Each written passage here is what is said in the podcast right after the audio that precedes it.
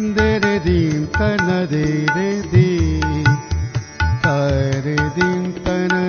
They नमस्कार Ujyaalo ninety नेटवर्कको कार्यक्रम श्रुति सम्वेकमा प्राविधिक साथी सचिन्द्र गौतमसँगै म अच्युत घिमिरेको स्वागत छ।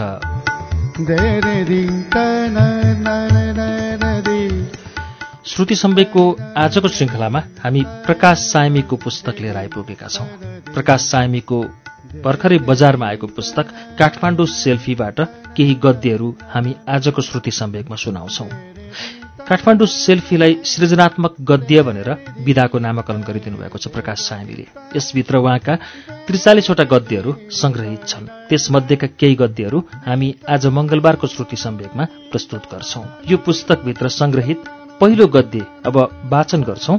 प्रकाश सायमीको गद्य शीर्षक छ मेरो नाम।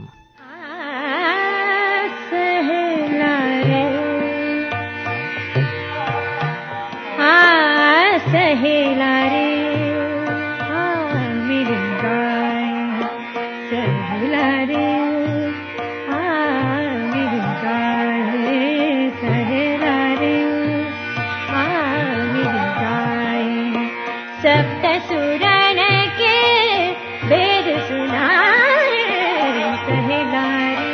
डाक्टर बाबुराम भट्टराईबाट यो कथा सुरु हुन्छ।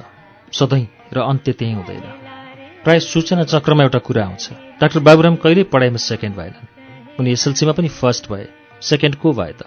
भन्ने प्रश्नमा धेरै नाउँ आउँछन्। डाक्टर उपेन्द्र देवकोटा डाक्टर प्रकाश सायमी आदि आदि। डाक्टर प्रकाश सायमीको नाउँ आउने बित्तिकै प्रश्न मतिर पनि सोझिन्छ। म सुन्छु कम बुझ्छु धेरै। मभन्दा दस वर्ष जेठा डाक्टर प्रकाश सायमीसित मेरो केही कुरा मिल्दैन। न रुचि न पेसा। न घरको ठेगाना न जन्मस्थान तर पनि सन्दर्भ मिलिरहन्छ।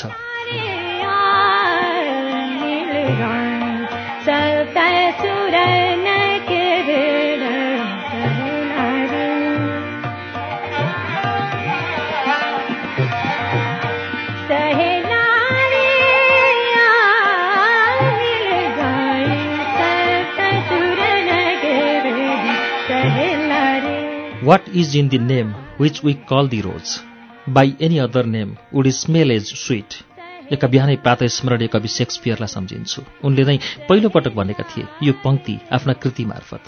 उनको यो भनाइको अर्थ सारांशमा यति हुन आउँछ। हामीले गुलाफलाई जुन नामले बोलाए पनि सुगन्ध त्यही हुन्छ तर नामले के फरक पार्छ? कहिलेकाहीँ यस्ता विद्वानले भनेका गरेका कुराले पनि फरक अर्थ राख्दा हामीलाई लाग्छ संसारमा धेरै कुरा बदलिने रहेछ। संसार गोल छ भनेको यही रहेछ। अब रसबरी भन्ने बित्तिकै हाम्रो मुखमा जुन पानी आउँछ वा मिठास चाख्छ रसबरीलाई गुच्चा खाउन भनिदिए त्यो स्वाद भेदा आउला त। मुस्किल छ।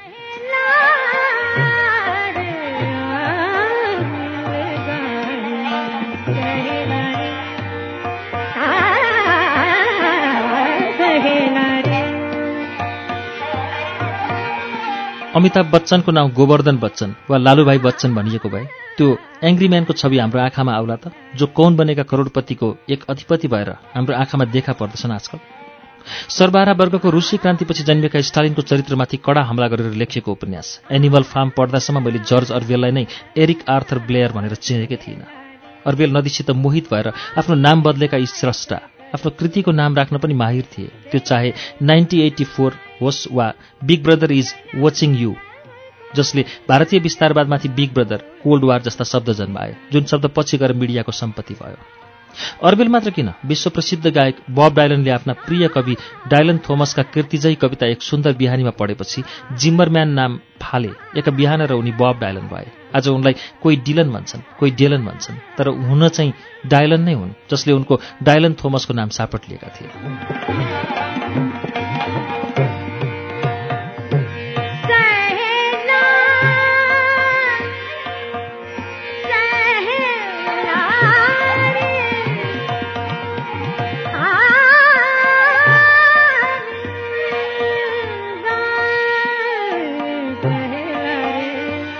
सेक्सपियरको नाममा के छ र भन्नेहरूका लागि फुटबल खेलाडी पेलेको नाम बन्न कति वर्ष लाग्यो के थाहा?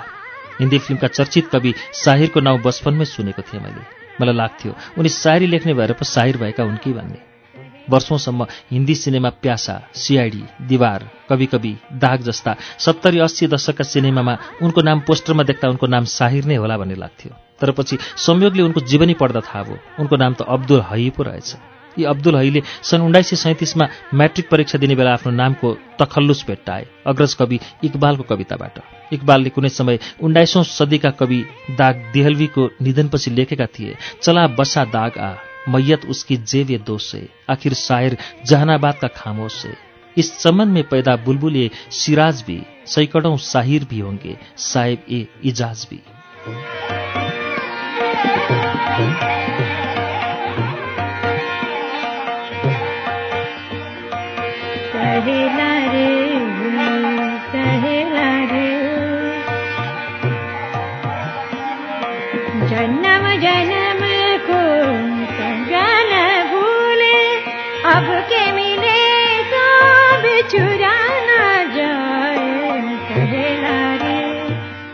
यसपछि जन्मिए साहिर अनि उनले नाममा जन्मभूमिको नाउँ पनि थपे लुधियाना। अनि उनी भए साहिर लुधियानवी साहिरले चलो एक बार फिर से अजनबी बन जाए लेख्दा पुरै फिल्म इन्डस्ट्री मौन भएको थियो। उनको कवि कवि मेरे दिलमे अमिताभ बच्चन श्लोक जस्तै वाचन गर्न सक्छन् अझै पनि। उनको ताजमहल कविता पढेर महाकवि देवकोटा आफ्ना साथीभाइसित आग्रामा ताजमहल नै हेर्न गए। तर साहिरले लुधियानालाई आफ्नो नाममा बोकिरहे जीवन पर्यन्त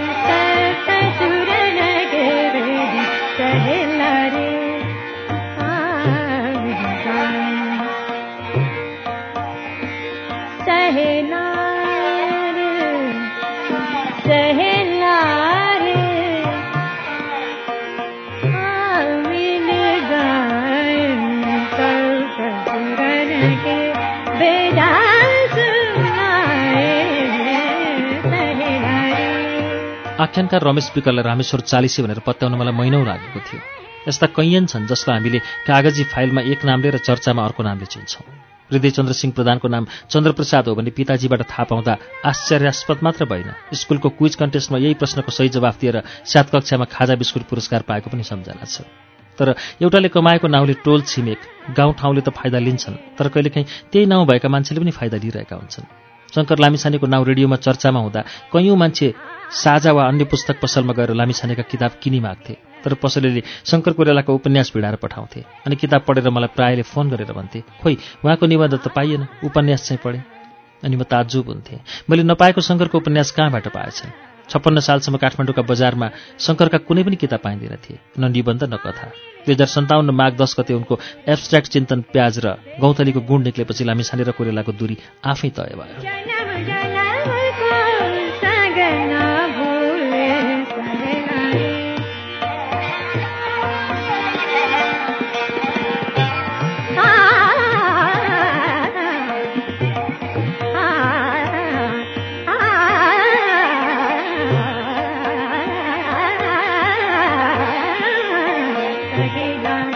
यिनी शङ्कर लामिछानेले आफू नचिनिएको बेला अनेकानेक नाम राखे। कहिले शङ्कर गार्कीय कहिले शङ्कर प्रसाद कहिले आफ्नै चिनाको नाउँ फणिन्द्र पनि तर चिनिँदा शङ्कर लामिछाने नामबाट चिनिए। राष्ट्रिय र अन्तर्राष्ट्रिय जगतमै। रेडियो नेपालका प्रथम गीतकार को भन्दा जसरी हाम्रो दिमागमा गीतकार शङ्कर लामिछानेको नाउँ स्वत फुर्त आकारमय भएर आउँछ।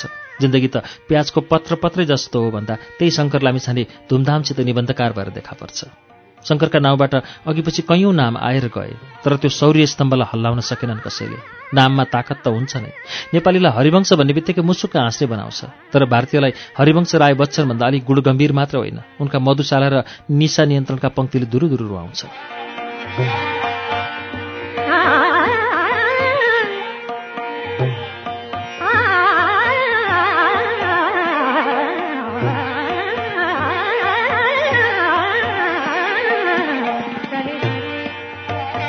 एकपटक यस्तै भयो। मदन कृष्ण श्रेष्ठ दाईलाई उनकै घरमा बसेर हरिवंश राय बच्चनको आत्मकथाको अंश सुनाउँदै थिएँ।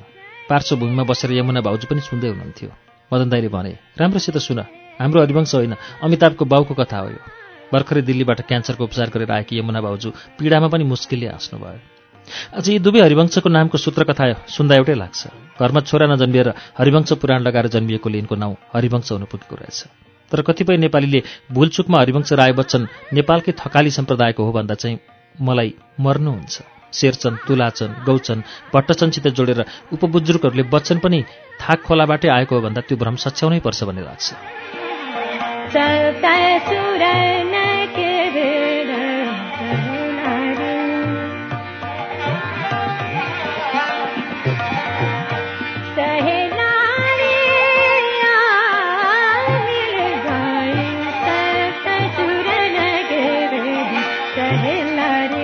भारतको प्रयागका कायस्थ हरिवंश रायलाई उनका पिताको मर्जी विरुद्ध आफ्नी मृत पत्नीलाई पत्नीकै इच्छा मुताबिक गाडेको सजायमा जातपात प्रान्तबाट बहिष्कार गरिएपछि उनले स्वेच्छापूर्वक राय थर हटाएर बच्चन उपनाम वा थर प्रयोग गरेका थिए। बच्चनले आफ्नो उपनाम आफ्नै हजुरआमाले दिएको बाल्यकालको बच्चु उपनामको सुसंस्कृत रूपमा ढालेका थिए। पछि उनका छोरानाती बुहारीले पनि यसैलाई थरको रूपमा अवलम्बन गर्दै आएका छन्। यो गर्वको विषय भारतमा यो सुविधा छ। नेपालमा पनि यो सुविधा भएको भए म आफ्नो नाम र थर गर्वले बदल्थेँ। प्रकाश सामी हुनुका कारणले धेरै दुःख कतै पाइएको छ भने कतै वावाई पनि व्यर्थैमा पाइएको छ। नेपालमा देखिने गरी तीनजना प्रकाश सामी छन्। डाक्टर प्रकाश सामी फरेस्टर प्रकाश सामी र नामको अगाडि केही लेख्न मन नहुने स्वयं म प्रकाश सामी। तर मान्छे झुक्किन्छन् हामी तिनैसित।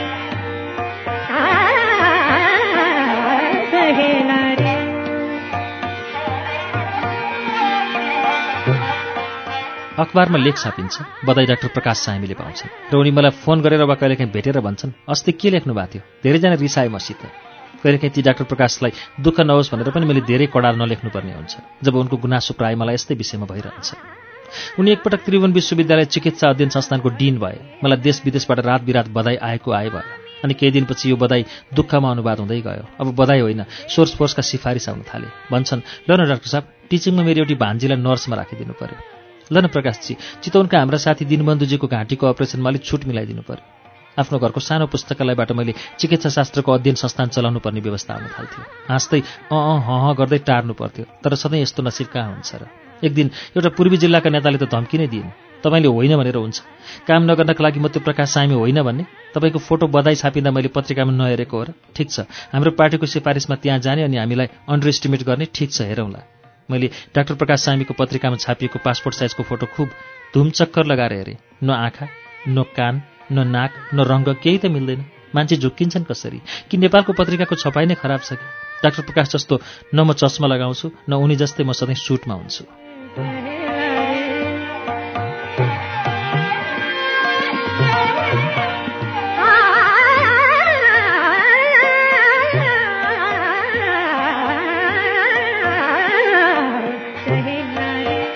एक दिन होटल ब्लू स्टारमा आयोजित उनका पिता धुसा सामीको अभिनन्दनमा हामीले सल्लाह गऱ्यौँ। हामी दुवैले सँगै फोटो खिचेर हामी अलग अलग हौँ भनेर छाप्नु पर्यो। कारण त्यो दिन पनि मञ्चमा उनीभन्दा बढी म र डाक्टर अरुण सामी नै पर्यो।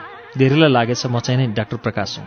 तर हामीले सँगै फोटो खिच्न पनि पाएनौँ न प्रकाशसित न डाक्टर अरुणसित। यसैलाई भनिन्छ irony of situation doctor Prakash र मसित मान्छे झुक्किएको यसरी हो। डाक्टर बाबुराम भट्टराई चर्चामा आउन थालेपछि उनको बारेमा व्यापक चर्चा भयो हुँदा लेखिन्थ्यो डाक्टर बाबुराम भट्टराई जीवनमा कहिले दोस्रा भएनन्। एसएलसीमा पनि बोर्ड फर्स्ट नै भए।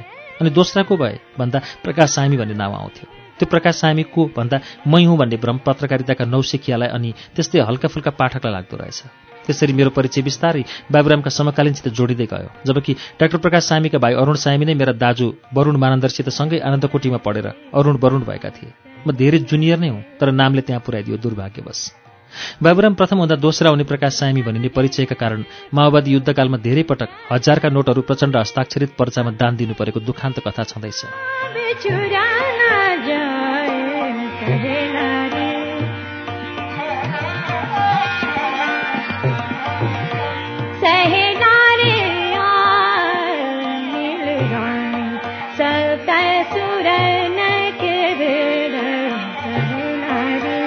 बाबुराम प्रथम हुँदा दोस्रा हुने प्रकाश सामी भनिने परिचयका कारण। माओवादी युद्धकालमा धेरै पटक हजारका नोटहरू प्रचण्ड हस्ताक्षरित पर्चामा दान दिनु परेको दुखान्त कथा छँदैछ। बाबुराम जीवनमा कहिले दोस्रा भएका थिएनन् भने प्रकाश सामी पनि जीवनमा दोस्रा कहिले भएनन् जुन म हुँ भन्ने पाठकले बुझ्न जरुरी छ। मैले पढेको स्कुलमा भर्ना भएदेखि कहिले दोस्रा भएन अर्थात् कक्षा तिनदेखि नौसम्म। अन्तिम पटक मेरा थर्ड बाई सुदीप श्रेष्ठ प्रथम भएर म उनको स्थान तेस्रोमा पुगेँ। तेस्रो हुनुको वैज्ञानिक कारण केही छैन तर केही निजी कारण छन्। जसले गर्दा आज सुदीप क्यान्सरका चर्चित डाक्टर भए। म उनको प्रिय डाइरेक्टर मित्र।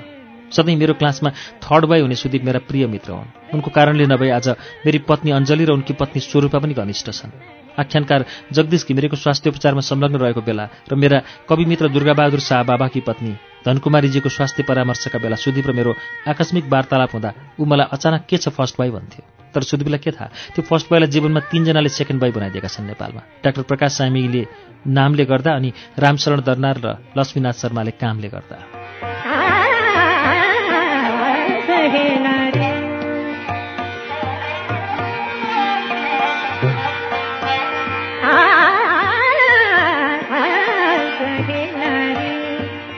नेपालमा सङ्गीत सम्बन्धी पहिलो किताब लेख्न चाहन्थेँ। रामशरण दर्नालले मेरो नेपाली सङ्गीतको स्वर्णिम युगभन्दा पहिले नै लेखिसकेका थिए। नेपालमा चलचित्र सम्बन्धी किताब होस् भनेर मैले चलचित्र कला र प्रविधि लेखेँ। तर मैले भन्दा पहिले नै फिल्म निर्देशक लक्ष्मीनाथ शर्माले पहिलो किताब लेखिसकेका रहेछन्। सङ्गीत र सिनेमा सम्बन्धी दुवै विधाका पुस्तकमा म सेकेन्ड बोय भए पनि दुवै फर्स्ट बोयकै कारण नै मलाई यो प्रेरणा मिलेको थियो भन्दा लाज मान्नुपर्ने कारण छैन। जबकि मेरो पुस्तक सङ्गीतको स्वर्णिम युगको विमोचनका दिन प्रज्ञा प्रतिष्ठानको प्रेक्षालयमा आदरणीय रामशरण दर्नालले गीतकार चेतन कार्की बैरागी काइला नगेन्द्र थापा ईश्वर बल्लभ र रत्नशमशेर थापाका सम्मुख यसो भने यो नै नेपाली सङ्गीतको प्रामाणिक पुस्तक हो अब। रामशरण दाई अब छैनन् तर उनको महाबाडी कानमा गुन्जिरहन्छ। दोस्रो किताब भएर के भयो? यसले पहिलोको इतिहासलाई जित्नेछ। एउटा फर्स्ट बोयले सेकेन्ड बोयको निम्ति दिने योभन्दा ठूलो शुभेच्छा। अरू के होला?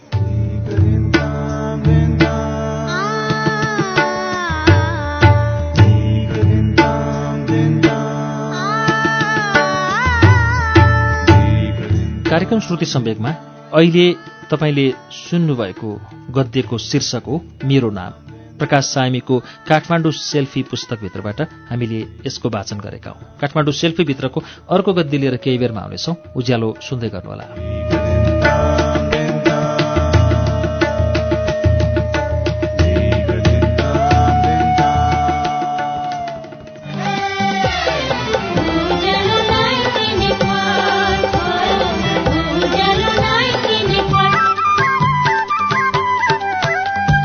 सीधा कुरा प्रश्न विचार उज्यालो 90 नेटवर्क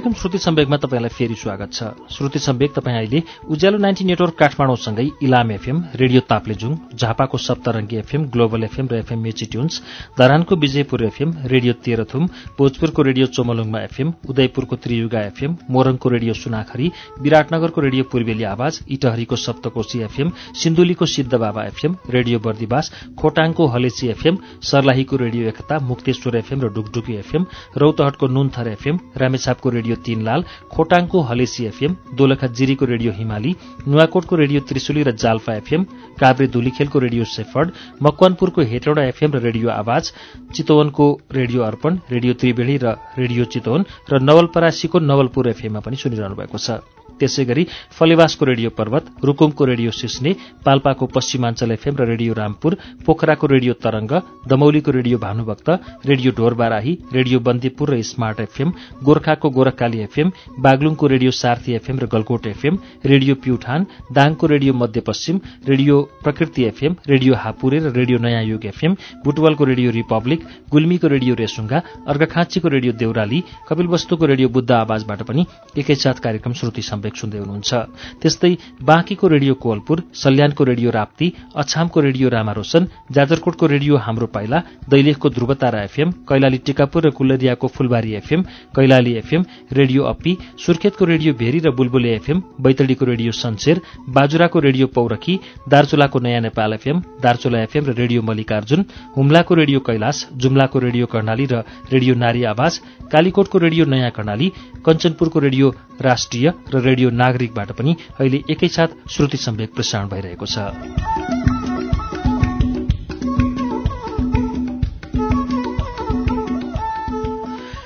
श्रुति सम्वेकमा आज हामी प्रकाश साइमीको पुस्तक काठमाडौँ सेल्फीबाट गद्यहरू वाचन गरिरहेका छौं। सृजनात्मक गद्य शीर्षक दिनुभएको छ उहाँले यो पुस्तकलाई।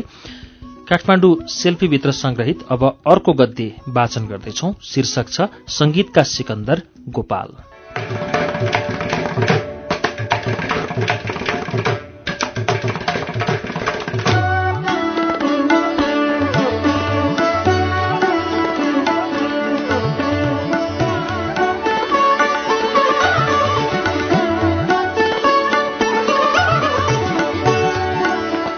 नेपाल एउटा यस्तो देश हो जहाँ जहिले जहिले आपत पर्छ राष्ट्रिय गीत बन्छ। त्यो चाहे छिमेकीले हाम्रो सिमाना मिच्दा होस् वा छिमेकीले नाकाबन्दी गर्दा होस्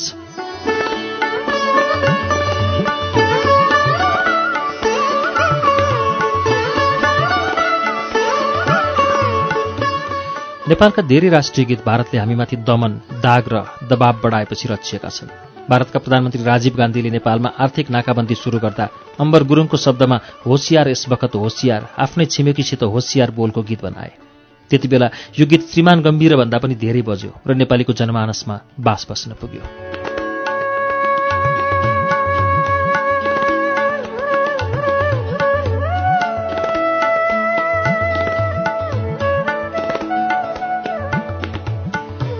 अम्बरले नै त्यसभन्दा पहिले कमलो मुटुभन्दा ढुङ्गाको मुटु जाति एक दिन फुट्नुपर्छ ढाल हुनुपर्छ छाती जस्ता गीत रचे। उनकै सङ्गीतमा रचिएको थियो गोपाल प्रसाद रिमालको गजल शैलीमा लेखिएको गीत रातो र चन्द्र सूर्य जङ्गी निशाना हाम्रो। यसले त कहिलेकाहीँ राष्ट्रगानभन्दा बढी उच्चाकर्षण पायो। यही देशले गीतले गर्दा अम्बर रिमाल फतेमान सदैव सङ्कटमा गुन्जिन्छन् हाम्रो समाजमा। यो राष्ट्रिय गीतमा रिमालले उद्बोध गरेका छन् यो जन्मदै जगतमा कैयौं प्रहार आए साम्राज्य दुई हारे हारे न साना हाम्रो।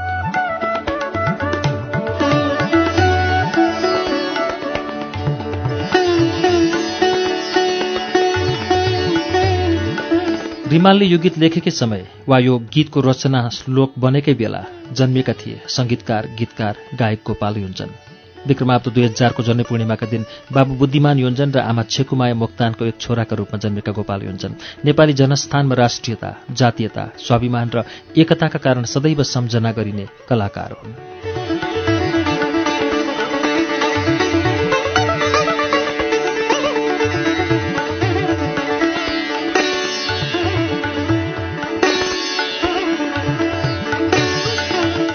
नेपालका पाँच उत्कृष्ट राष्ट्रिय गीत चयन गरियो भने त्यसमा दुई त गोपाल योञ्जनकै पर्छन्। त्यो चाहे देशले रगत मागे होस् वा बनेको छ पहराले यो छाती मेरो।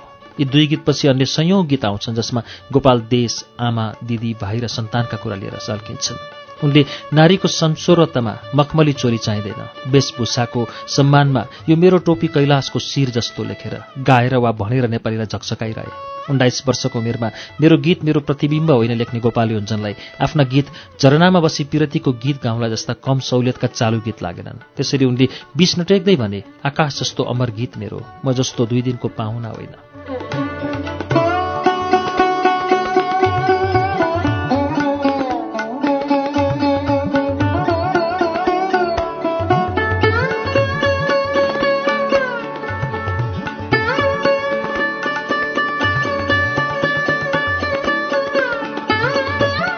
आफ्ना गीतबारे आफ्नो स्वकथन जे भए पनि उनले नेपाल र नेपालीको लागि मात्र नेपाली भएर गीत लेखिरहे गाइरहे। उनका गीत पहाड र तराईमा एकसाथ गुन्जिनुको कारण यही नै थियो। सरकारले कहिले प्राज्ञ नबनाए पनि सदैव प्राज्ञिक चिन्तन बोकी हिँड्ने एक जीवन्त प्राज्ञ चेतन कार्कीले भनेका छन् कला गला र कलम भएका एकमात्र प्रतिभाशाली कलाकार हुन् गोपाल। गोपालको बारेमा यति गहिरो चिन्तन राख्न सक्ने चेतन कार्की र गीतकार नगेन्द्र थापा जति उनकै परिवारका दाजुभाइ वा छोरा बुहारी पनि हुन सक्दैनन्।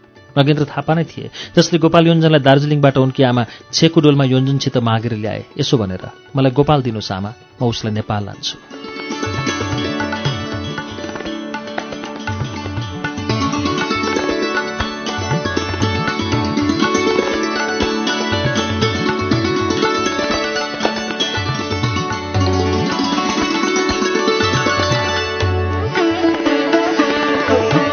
नगेन्द्रले ल्याएको गोपाललाई पछि सिङ्गै नेपालले पाए। गोपालकै कारण गीतकार भएका गीतकार नगेन्द्र थापाले आफ्नो गीतकारिताका बारेमा स्पष्ट भनेका छन्। म त नारायण र गोपालको बीच स्यान्डविच मात्र हुँ। गीतकार होइन। गीतकार त तिनीहरूका लागि मात्र भएको हो।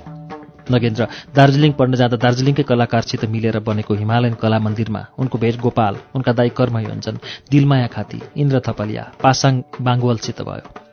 नगेन्द्रकै कारण गोपाल नेपाल आए तर गोपाललाई नेपालसित भन्दा पहिले नारायण गोपालसित निकट बनाए कवि गीतकार ईश्वर वल्लभले।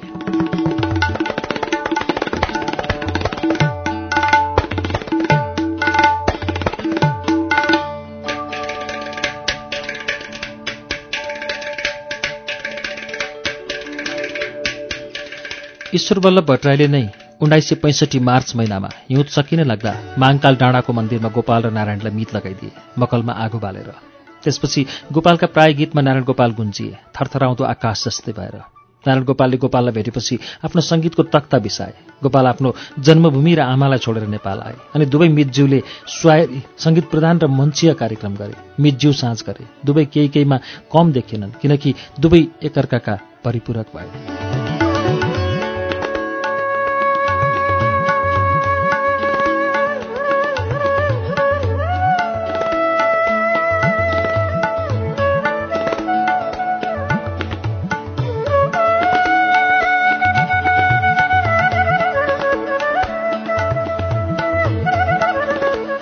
समयले एउटा सिजन ल्यायो विवाहको। दुवै मिज्जूले विवाह गरे। गोपालले नेपालमा पढाउँदै गरेकी रिन्चिन लामा अनि नारायणले दार्जिलिङमा पढाउँदै गरेकी पेमला लामा। यति बेला पेमलालाई माग्न नारायणका साथ कर्मयोञ्जन गोपाल उनका घर गए भने रिन्चिनको विवाह गोपालसित गराइदिन नगेन्द्र गोपालकी आमा छेकुमाया कहाँ गए। विवाहपछि दुवैका गीत गणितमा अल्झिए। पहिले यी दुई थिए अब चार भए। चारको सङ्ख्यामा पुगेपछि गीत भाग लाग्न थाले। गोपालका गीतबाट नारायण गोपाल छुटिन थाले। नारायण गोपालले गोपालको गाउँदै गरेको गीत छोडेर हिँडेपछि गोपाल एक्लै भए दुवैको बाटो फेरिए।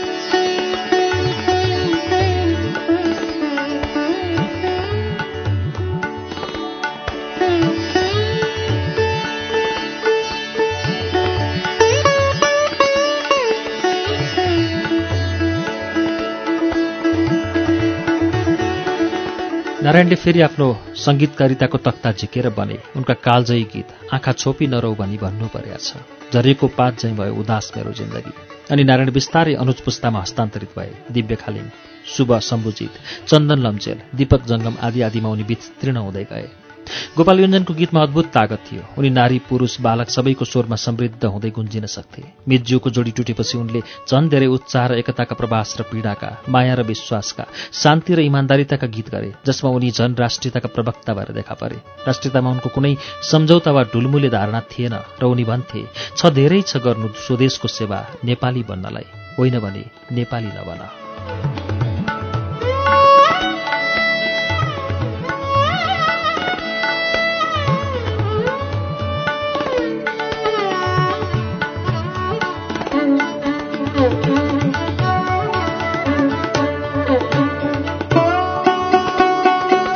उनको गीत बज्दा एउटा नेपाली जहाँ जता गए पनि एकपटक ठिङ्ग उभिएर आफ्नो बारेमा सिङ्गो रूपमा तर सोच्नु पर्थ्यो। सकारात्मक पूर्ण सकारात्मक। जर्ज अर्वेलले भने जस्तै यो थियो उनको परिवर्तित राष्ट्रवाद। उनको राष्ट्रवाद अग्लो र एक्लो थियो।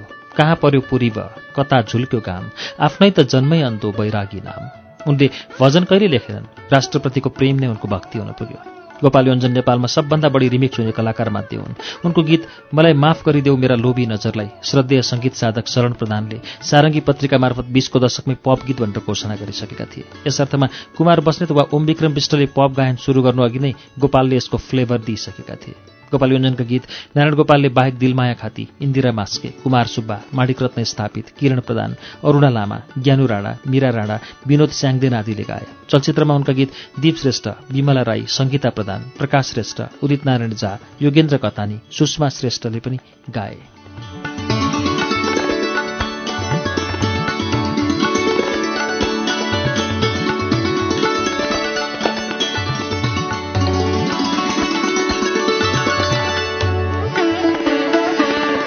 गोपाल योञ्जनको अन्तिम निशानी गीती एल्बममा युवा पुस्ताका गायक गायिका धेरै समाविष्ट थिए। तर निशानी बाहुन्नमा उनले आफ्नो एकल स्वरमा राष्ट्रियताका गीत गाए जसमध्ये कता पर्यो पूर्व हो कता पर्यो घाम नेपाली मलाई भन तिम्रो देश कता पर्यो?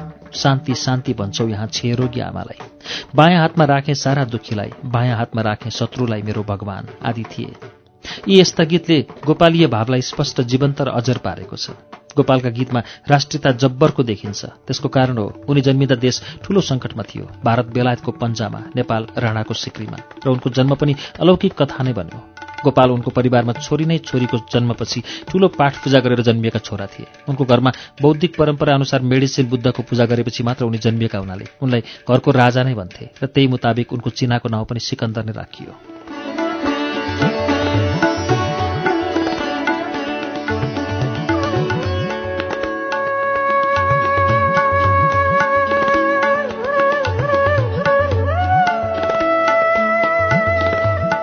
अन्ततः उनी नेपाली सङ्गीतका सिकन्दर नै साबित भए। आफ्ना गुरु अम्बर गुरुङ आफ्ना दाजु कर्म योञ्जन अनि दुई अग्रज नातिकाजी श्रेष्ठ र शिवशङ्कर मानन्दरका सामु उनी पनि सुगम सङ्गीतमा लडिरहे। आफ्नो पहिलो चलचित्र सिन्दुरमा उनले आफ्ना अग्रज नातिकाजीसित संयुक्तिमा सङ्गीत गरे। दार्जिलिङे समाजमा आफ्ना दौतरीका माझ गोफले भनेर बोलाइने गोपाल नेपाली सङ्गीतको स्वर्णिम युगका सिकन्दर भएर देखा परे। सिकन्दरको जन्ममा जति सङ्कट र सङ्घर्ष परेको थियो सिकन्दरले सङ्गीत गर्दा पनि त्यस्तै सङ्घर्षशील अवस्था थियो नेपाली सङ्गीतको त्यही बेला रेडियो नेपाल हिन्दी गीत गाउन र बजाउन विवश थियो भने नेपाली आधुनिक सङ्गीतमा हिन्दी फिल्मी सङ्गीतको धारिलो छाया परिसकेको थियो। यही बेला सिकन्दरको प्रिय बाजा बाँसुरीमा नेपाली गीत गुन्जिन थाले।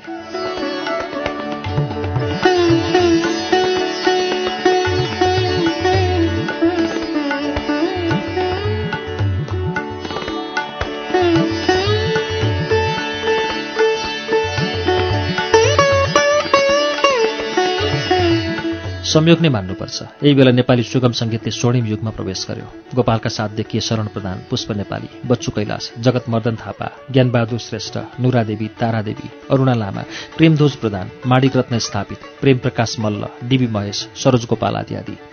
गोपाल योञ्जनले रुमानी प्रेमिल सारवादी भावात्मक सबै खाले गीत गरे तर उनको दखल सङ्गीतमा र रचनामा दुवैतिर पक्का थियो। गायनमा भने उनका बारे उनका प्रशंसकको एकै धारणा थियो नगाएको भए पनि हुने। उनले आफ्नो बाहेक देवकोटा भूपी डाक्टर राममान त्रिषित नगेन्द्र थापा राजेन्द्र थापा उत्तम श्रेष्ठ क्षेत्र प्रताप अधिकारी रविन्द्र शाह ईश्वर बल्लभ आदिका गीतमा सङ्गीत गरे भने चलचित्रमा उनले चेतन कार्की लक्ष्मण लोहनी किरण खरेल र प्रेम विनोद नन्दनका गीतमा आफ्ना सुमधुर सङ्गीत गरे।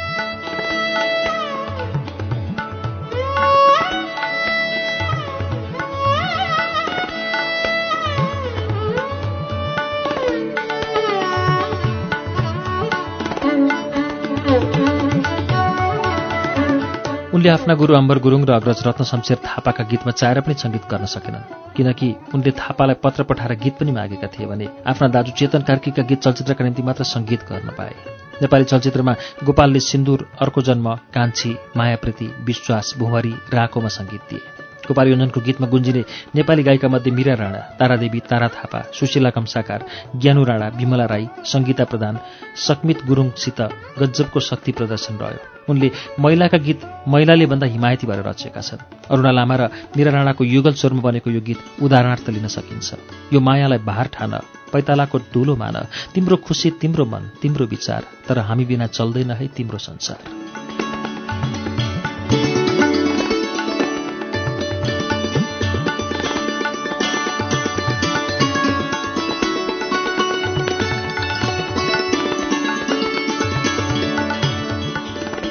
तीजको समयमा बनेको यो गीतले भद्रताको कारण अहिले यो स्थान लिन नसके पनि यसले महिला महिमा मन्थनलाई उच्चस्तता दिएको छ। शरण प्रधान र गोपाल योजन दुवैका गीतमा पाइने रचनाको सम्बल भनेकै नारीको अत्याधिक सम्मान हो। नेपाली गौरव गर्छ आफ्नैपनमा घमण्ड त होइन है। लेख्ने शरण प्रधान र पखेरुमा जन्मी टाकुरामा खेल्ने म झुक्दै नझुक्ने नेपालको चोरो लेख्ने गोपालको समतुल्य पक्ष नै नेपालीत्व हो। शरण र गोपाल अम्बरका शिष्य थिए भने दुवै आफ्ना बाजाका राजा थिए। गोपाल बाँसुरीका शरण म्यान्डोलिनका बीस दशक पूर्वको दार्जिलिङमा दुवैको आफ्नो समूह थियो। शरणको सङ्गम गोपालको हिमालय कला मन्दिर। अनि दुवैका आफ्ना क्याम्पका सङ्घ सङ्गीतकार थिए गोपालका कर्मयोञ्जन शरणका रञ्जित गजमेर एवं रीतले दुवैका भाव प्रवणशील बाढी पुत्र थिए। शरणको अरुणा लामा र गोपालका दिलमाया खाती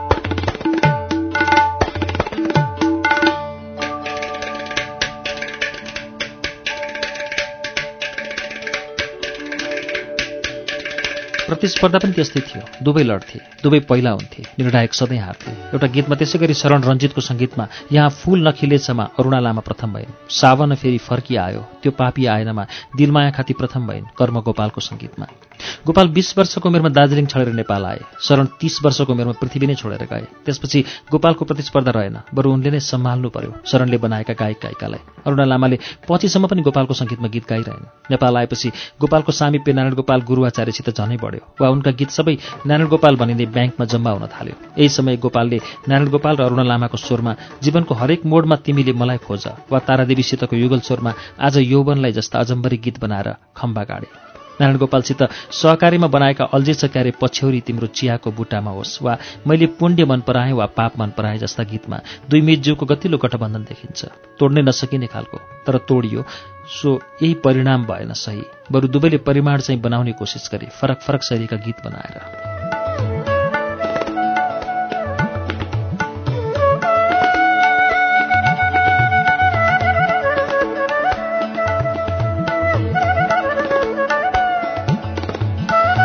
नारायण गोपाल र गोपाल योजनका बारेमा एउटा लोकप्रिय कहावत यस्तो पनि छ। गोपाल शाकाहारी नारायण गोपाल सर्वसंहारी गोपाल अरूको विरोध हाँसी हाँसी टार्थे। नारायण गोपाल तीव्र र उच्चताका साथ प्रतिवाद गर्थे। यसको एउटा इतिहास यस्तो छ। मिड युनाइट गर्दा गोपालकी दिदी पर्ने साहित्यकार पारिजातले बुर्जुवावादी गीत भनेर आपत्तिपूर्ण शैलीमा आलोचना गरिन् गोपाल मौन रहे। नारायण गोपालले लेख्नै लेखे आफूलाई बौद्धिक भन्ने साहित्यकारको लघुतावास नारायण र गोपाल मिलेर नेपालको दोस्रो साङ्गीतिक पत्रिका बागिना चलाए जुन नटिक्ने भएर पनि टिकिरह्यो केही वर्ष। मिज्यूका डाइनामाइट निशानी। नारायणले इतिहास पढे गोपालले नेपाली। मध्यम स्तरको जीवनशैलीबाट माथि आएका दुवै मध्यपानका व्याकृति भए। दुवैलाई एउटा रोगले शिकार बनायो लिभर साइरोसिस। नारायण गोपाल अलिक चाँडै गयो भने गोपाल ढिलो गरी पाँच वर्षपछि। गोपाल दुई हजार चौन्नको जेठ सात गते बितेको भए पनि मङ्सिर उन्नाइसमा स्वर सम्राटको पुण्यतिथिको दिन दिनभरि दुवैको गीत बज्दा दुवैलाई एकसाथ सम्झिन्छन् सारा नेपाली समाजले। जनपूर्णिमाका दिन गोपाल योजनको सम्झनामा काठमाडौँ पोखरा वा दार्जिलिङको भारतको दार्जिलिङ कतै पनि गोपाल योजनको सम्झना गरिँदा नारायण गोपाल पनि स्वत सम्झनामा आउँछन्। जब गोपाल योजनका शब्द कुन्जिन्छन् मेरो गीत मेरै प्रतिबिम्ब होइन जो फुटिजाने छैन टुटिजाने छैन। आकाश जस्तो अमर गीत मेरो। म जस्तो दुई दिनको पाहुना होइन। शब्द गोपालको भए पनि आवाज नारायण गोपालकै भएर गुन्जिन्छ। आवाज नारायण गोपालकै भए पनि आवाज गोपाल योजनकै भएर अन्तस्तमा गुन्जिरहन्छ। यस्तै विरलै हुन्छ वा भए पनि याद रहन्न।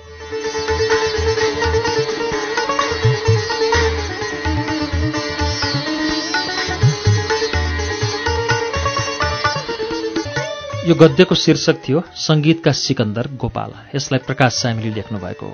आजको श्रुति सम्वेकमा हामीले प्रकाश सामीको पुस्तक काठमाडौँ सेल्फीबाट दुईवटा गद्य सुनायौँ। तपाईँलाई आजको श्रुति सम्वेक कस्तो लाग्यो? कृपया हामीलाई प्रतिक्रिया दिनुहोला। हाम्रो कार्यक्रम Shruti Samvek post box number छ चार छ नौ काठमाडौँ नेपाल। इमेलका लागि SHRUTI Shruti at UNN dot com dot एनपीमा प्रतिक्रिया दिन सक्नुहुन्छ।